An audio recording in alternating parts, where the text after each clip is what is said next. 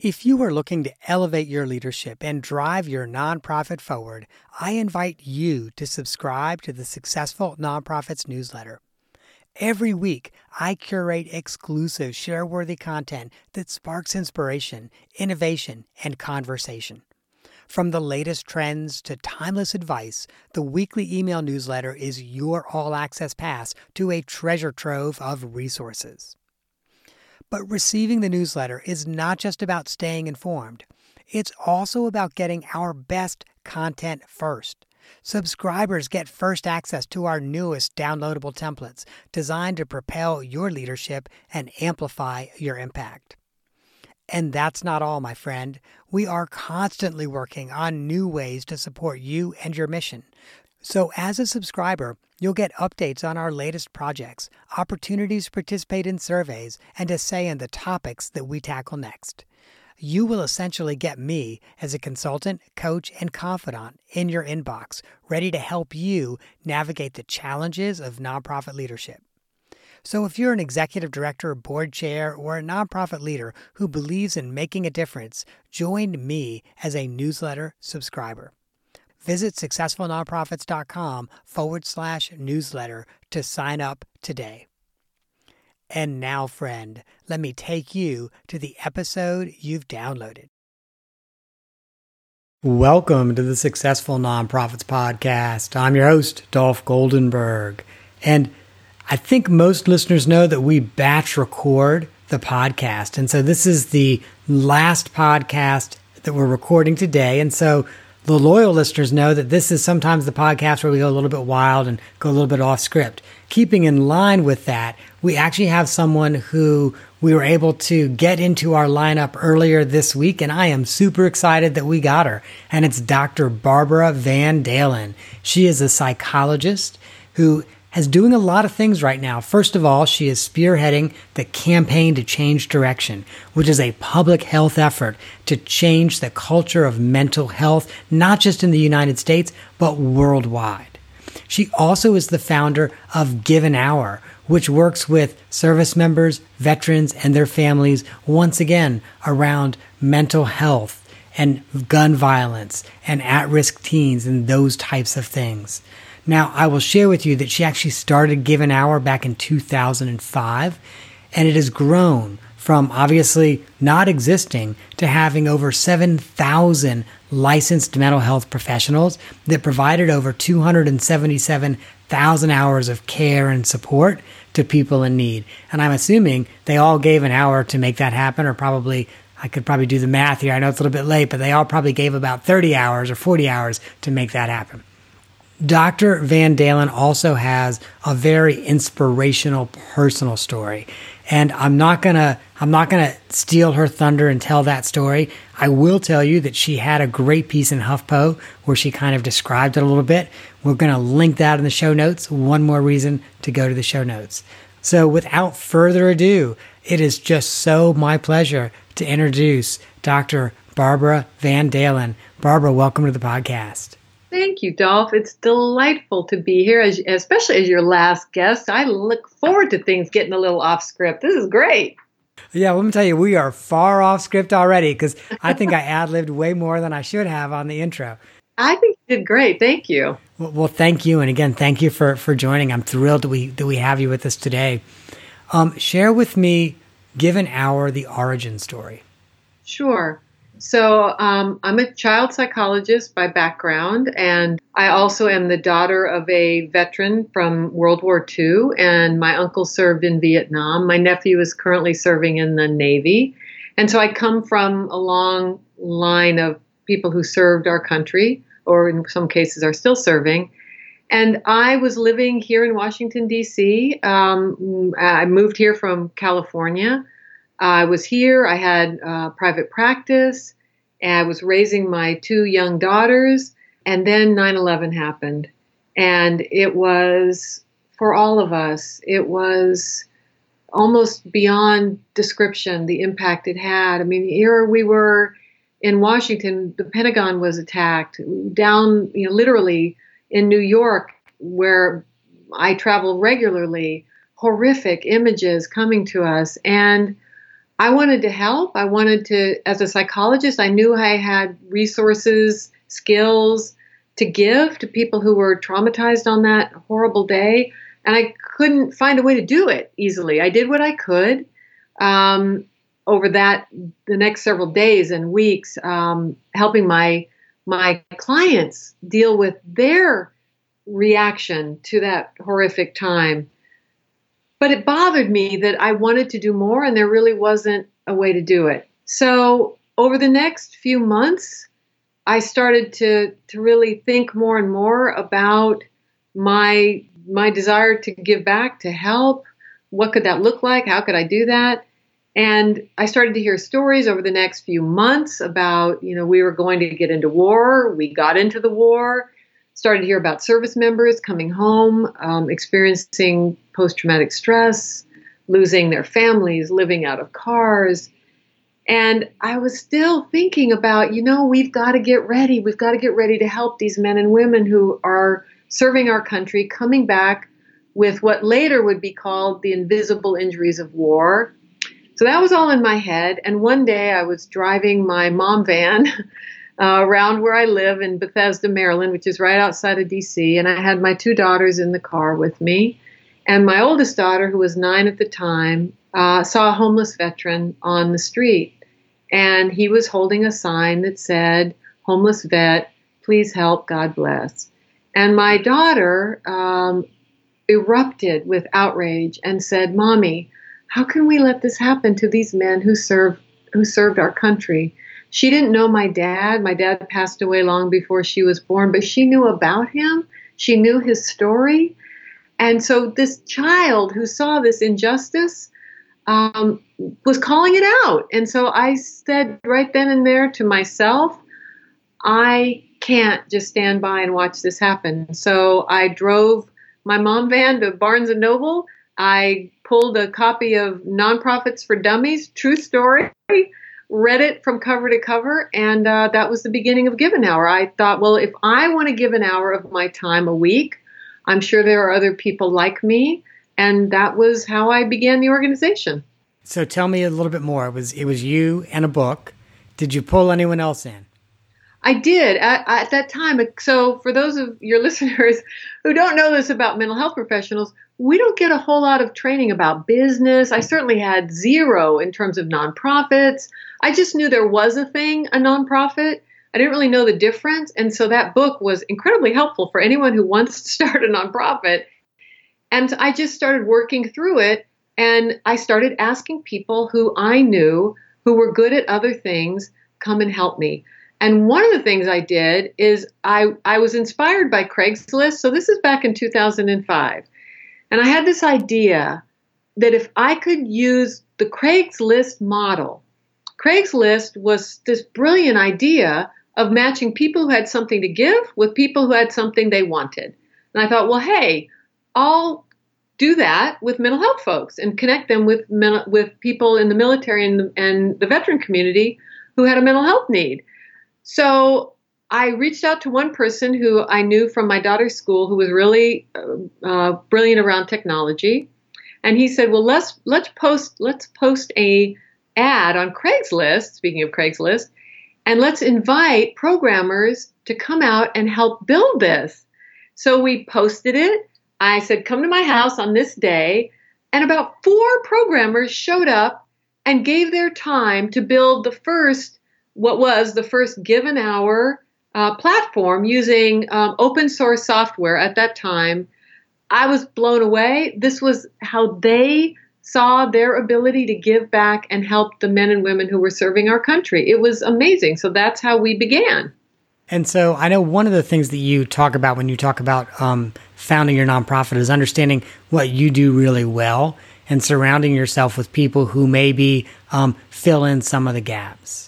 Absolutely. Yes. And I think that if I look back at, you know, what what I've learned over the last 15 years, that is absolutely one of the most um, important lessons and one of the happiest lessons that I've learned about myself is that um, I know what now what I do well, and I know what I don't do well, and finding people who could fill those gaps, who were good at things like technology, it's still something that is it is not my gift, but I value and respect. And so to bring those people in, business leaders, um, people who are good with you know finance and and thinking about the operation side.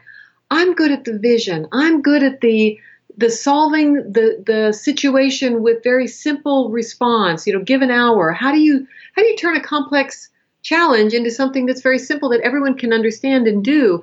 And I'm a really good, as my husband says, I'm a really good evangelist. When I believe in something, I'm I'm able to inspire people.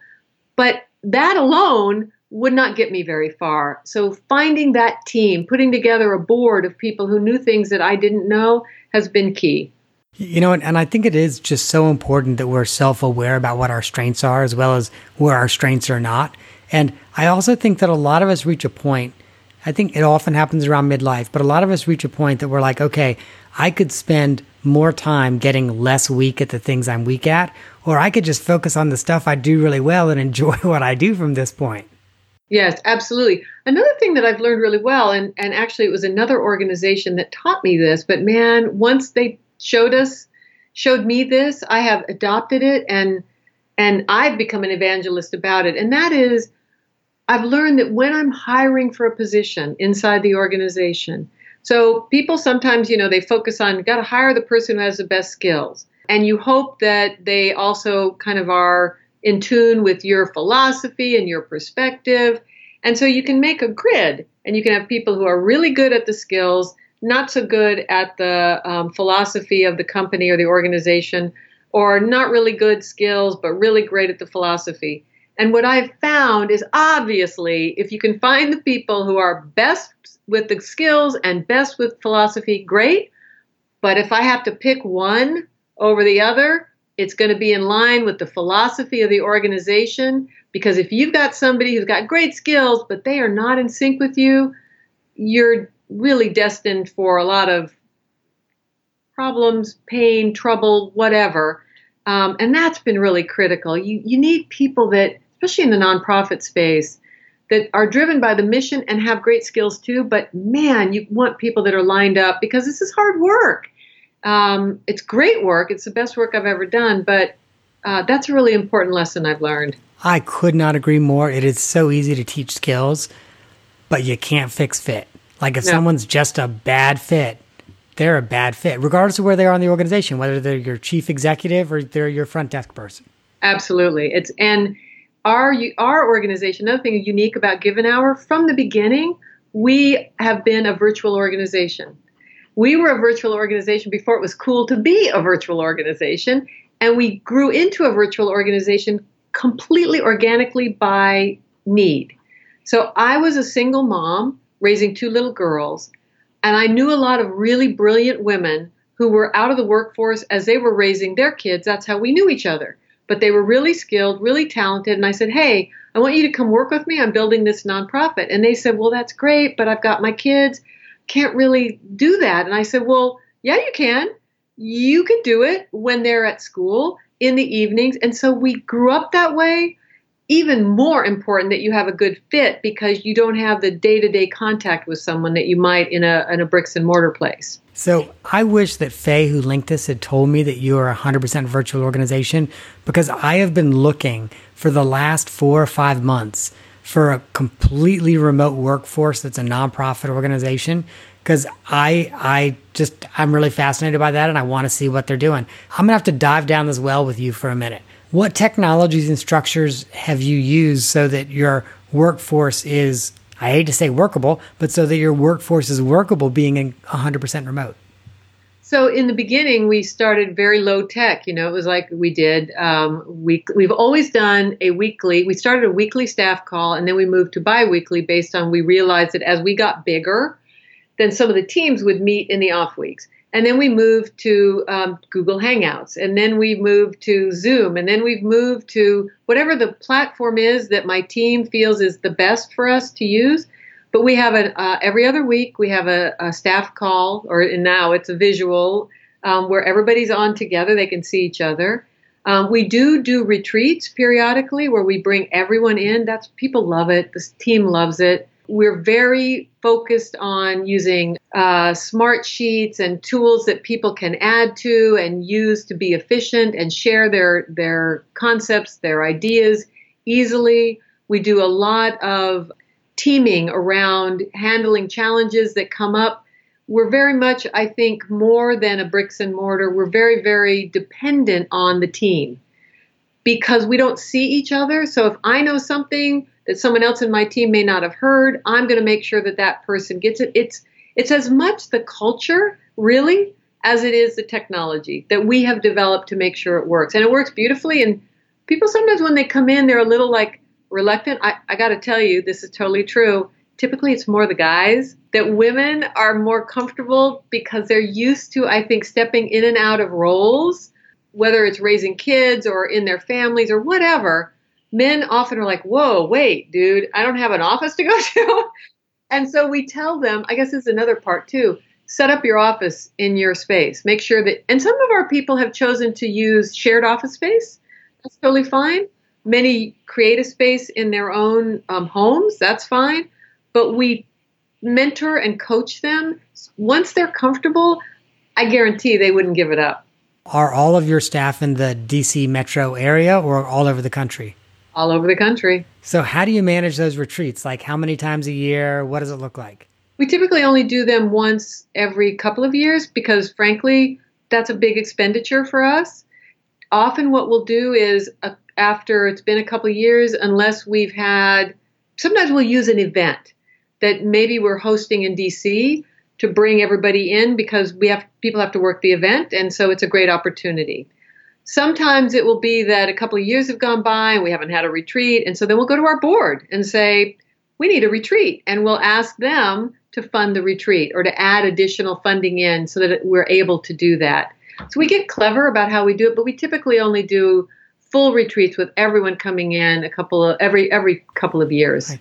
And so, and I've, I've, mentioned to you, and part of it is I'm essentially a solopreneur, but you know, I um, I work in an office in our home, but I'm also on the road 80% of the time. I do know that when I transitioned from having, you know, from when I was an executive director and actually, at that point I had two offices, one office in two different buildings. So, you know, I had a total of two offices. Uh, so I went from having two offices to working at home and it was a little bit of a transition. So, how do you help people with that transition? It's interesting. And as I said, it's some people have a harder transition. I think probably I, I'm trying to think back over the 15 years. I don't I don't think we've lost any staff because of that. I think that some staff have had a longer time learning it. The mentoring is really important. And for some of our staff that are in the same city, encouraging them um, to get together periodically, that really matters. Doing the video, like you and I can see each other now for this, that's really valuable, really important. They get to know each other's body language and styles, and they share the way they would if they were in an office setting. Um, but I got to tell you, once people get in in sync and get into the into the hang of it, it it's really a non-issue. In fact, I, I think that's why Faye didn't mention it because it's really not something that we lead with unless I start thinking about the history because it began that way for us and people now who come to work for us end up really loving and valuing the flexibility that it gives them, the ability that it gives them. We're a very family friendly organization, meaning, and, and it, if, if your listeners think about it, it totally makes sense. We got to walk the walk. We're all about mental health. So if you come to me and you say, you know, my daughter is sick and I need to take time off today to go take care of her, the answer is absolutely. Make sure things are covered and do it at night. And people, I think what we know too from good research is that people who are working in a virtual space, they, in a way, take their work more seriously that this is on me. I have to get done what I need to get done, and then I have the flexibility and the luxury to be in my home attending to life. So it works for us. One of the other huge benefits, and at least I believe one of the perceived benefits, so I should ask you if this is a benefit, is I think it really dramatically increases your talent pool as well. So if you can't find the person you need in Washington, D.C., where you're headquartered, you know, they might be in Topeka, Kansas, or they might be in Los Angeles, California. But literally, when you're looking for someone, you, you can look nationally. Absolutely. And because our organization is national, it, it's totally natural for us. There are certain positions we look for by geography or you know geographic region. If it's a like for example, if we have a large grant that we're doing in Texas, we need somebody on the ground in Texas. But if it's a position that can be like they're overseeing marketing or they're overseeing PR or they're overseeing our website, that can be anybody anywhere. And it, it really allows us to have that flexibility. And it's it's actually I think kind of cool because it's fresh too. People will bring in perspectives that are an East Coast perspective or a California perspective or a Rocky Mountain perspective. It's very valuable for us. So, with that level of flexibility, there also has to be, I would imagine, a lot more accountability. Yes, I and again, I'll go back to probably the second most important thing I've learned, and that is make sure that your culture is firmly established. And we're doing this even now more and more overt, stated. We're actually, this is one of the things that, that we're working on currently as a management team, making our principles um, very uh, clear to everyone, make helping everyone see how our principles are connected to the work we do every single day, and how what you do helps us drive our values. All of that is so so important. And I think because we do a pretty darn good job of that, I don't worry too much about accountability. The director of each team, that's their job, and they take that on. But we haven't really we haven't had a lot of trouble with that. I think I certainly would say we have probably less less difficulty with that than a lot of bricks and mortars. Again, because I think people they they take this privilege very seriously. If you trust me enough that you are not worried about me getting my job done and you can't see me and I don't, you know, punch in every day, they seem to really rise to the occasion, which we think is really wonderful. Nice. Have you have you had one significant challenge or two significant challenges with a remote workforce? I would say that the one is that sometimes it's scary for some people, men more than women, uh, definitely. And so we may have not gotten a candidate, you know, to, to sign on the dotted line. He, he or she may have chosen elsewhere because they were a little uneasy. That I think has happened a couple of times. I can't really think of another downside other than maybe the staff sometimes will say they wish they could be together more. They like each other. They form relationships. And if they're across the country, they don't get to see each other. They don't get to hang out. We don't get to do picnics. So that's probably the other the other challenge. Got it. Got it. Although I will say, and this is te- a decade ago now, I was on a national board and we would have quarterly in person meetings and then we'd meet monthly in between, but we would do it remotely. And we all just really came to cherish those quarterly meetings because, you know, for the most part, we've left our homes, so we're not with our families. And, mm-hmm. you know, we're really getting to know someone for a two or three day period. Mm-hmm. And that was just a really powerful experience. I think that's right. I think what we, we see that at our retreats, that you see people bonding and, and sometimes people will have never met.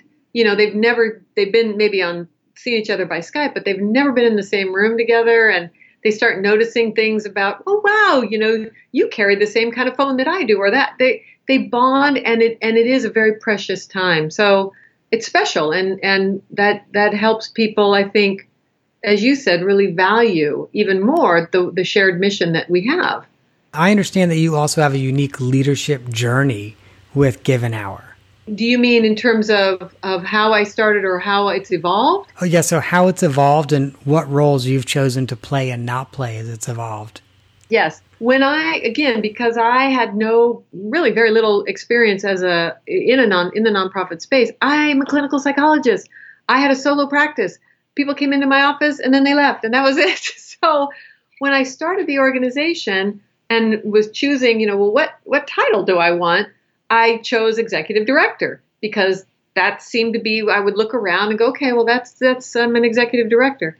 And one day, a very um, influential friend who is a very very successful business person took me aside and said, "We need to change your title." And she said, "You're the founder of this organization. You are the visionary of this organization. You can either be a CEO or you can be a president."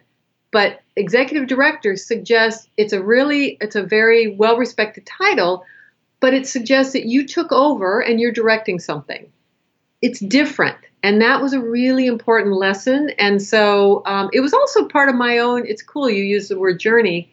I think it was also the part of me stepping into my role as a leader, as a visionary, kind of owning it, um, and recognizing that I have skills and abilities um, that are are not garden variety. And in order to lead well, it's also important that I own those. And so um, that was a that was a good lesson for me to learn. And it's interesting. I there's one organization I've worked with, and they've really struggled because they have a, a founding executive director, and there have been times that they've played with the idea of referring to the person as the founding director as opposed to executive director for that very reason, because mm-hmm. it, it, ED implies that you stepped in after somebody else. Exactly, and which is fine and important. And often executive directors put a huge stamp and change the direction, totally fine. But if you're the founder, it tells something else to the world, um, to your donors, to your partners. It's just an important designation that that I, I I completely understand why she was telling me I was not leveraging everything about me as an asset, and that's really what we as leaders in this space need to do. You've got to leverage everything you've got because this is hard work. So now I've got to ask you about Campaign to Change Direction. Now, is this a program of Give an Hour, or have you decided to start an additional nonprofit?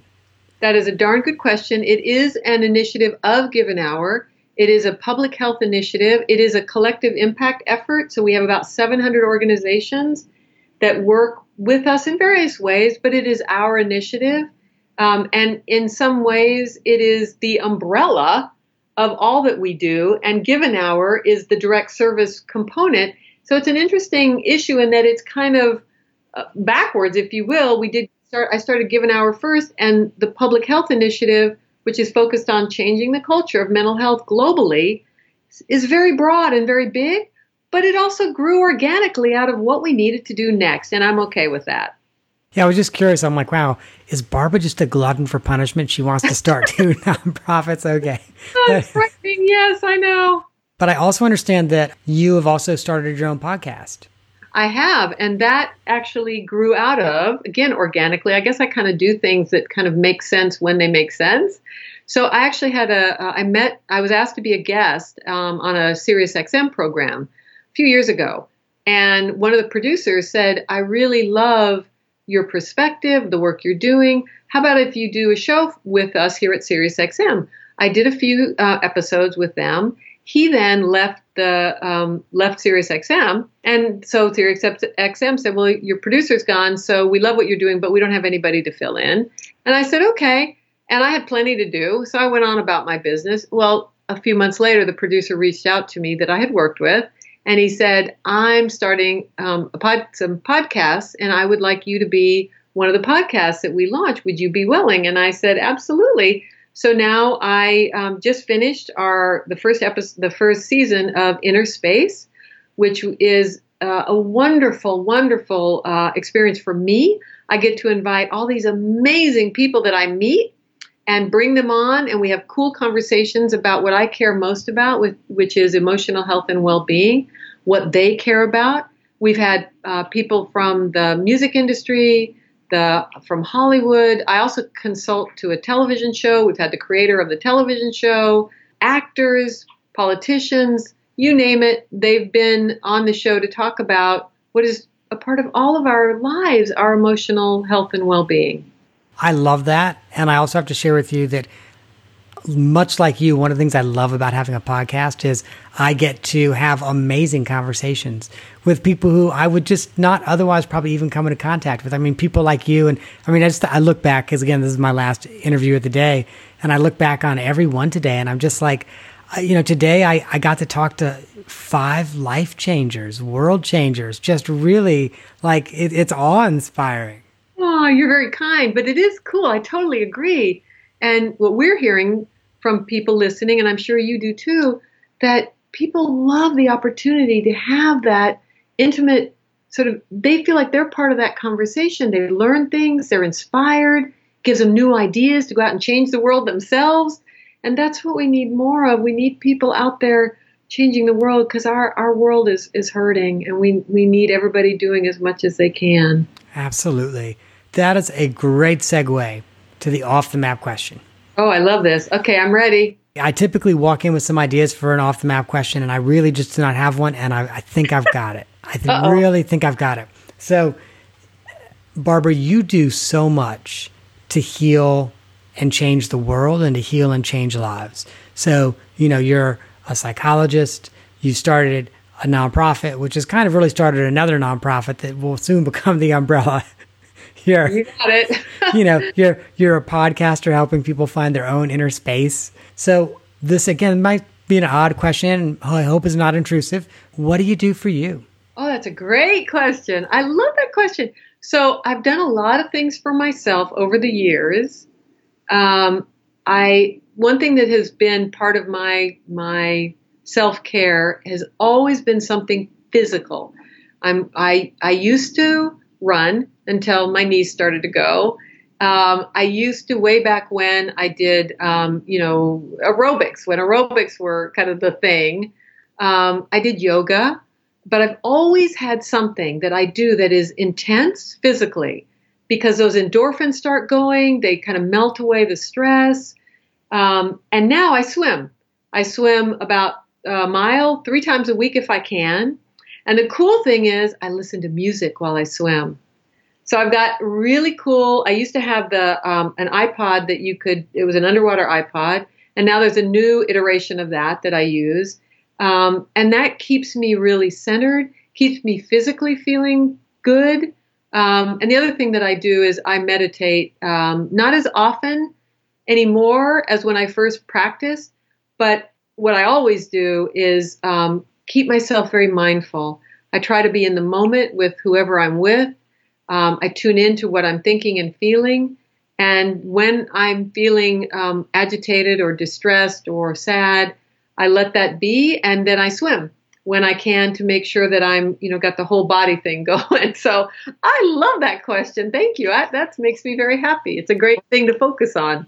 I love the fact that you listen to music when you swim. And when you said that, I really thought, and I think this a couple times a day, we live in such a miraculous time. Yes. You know, like a hundred years ago, the idea of hearing music in your head when you were underwater, people people would think that there was like that you had like head injury or something like that. Right. Yes. right. like this is a problem. This is a real problem. So we just live in such a miraculous time.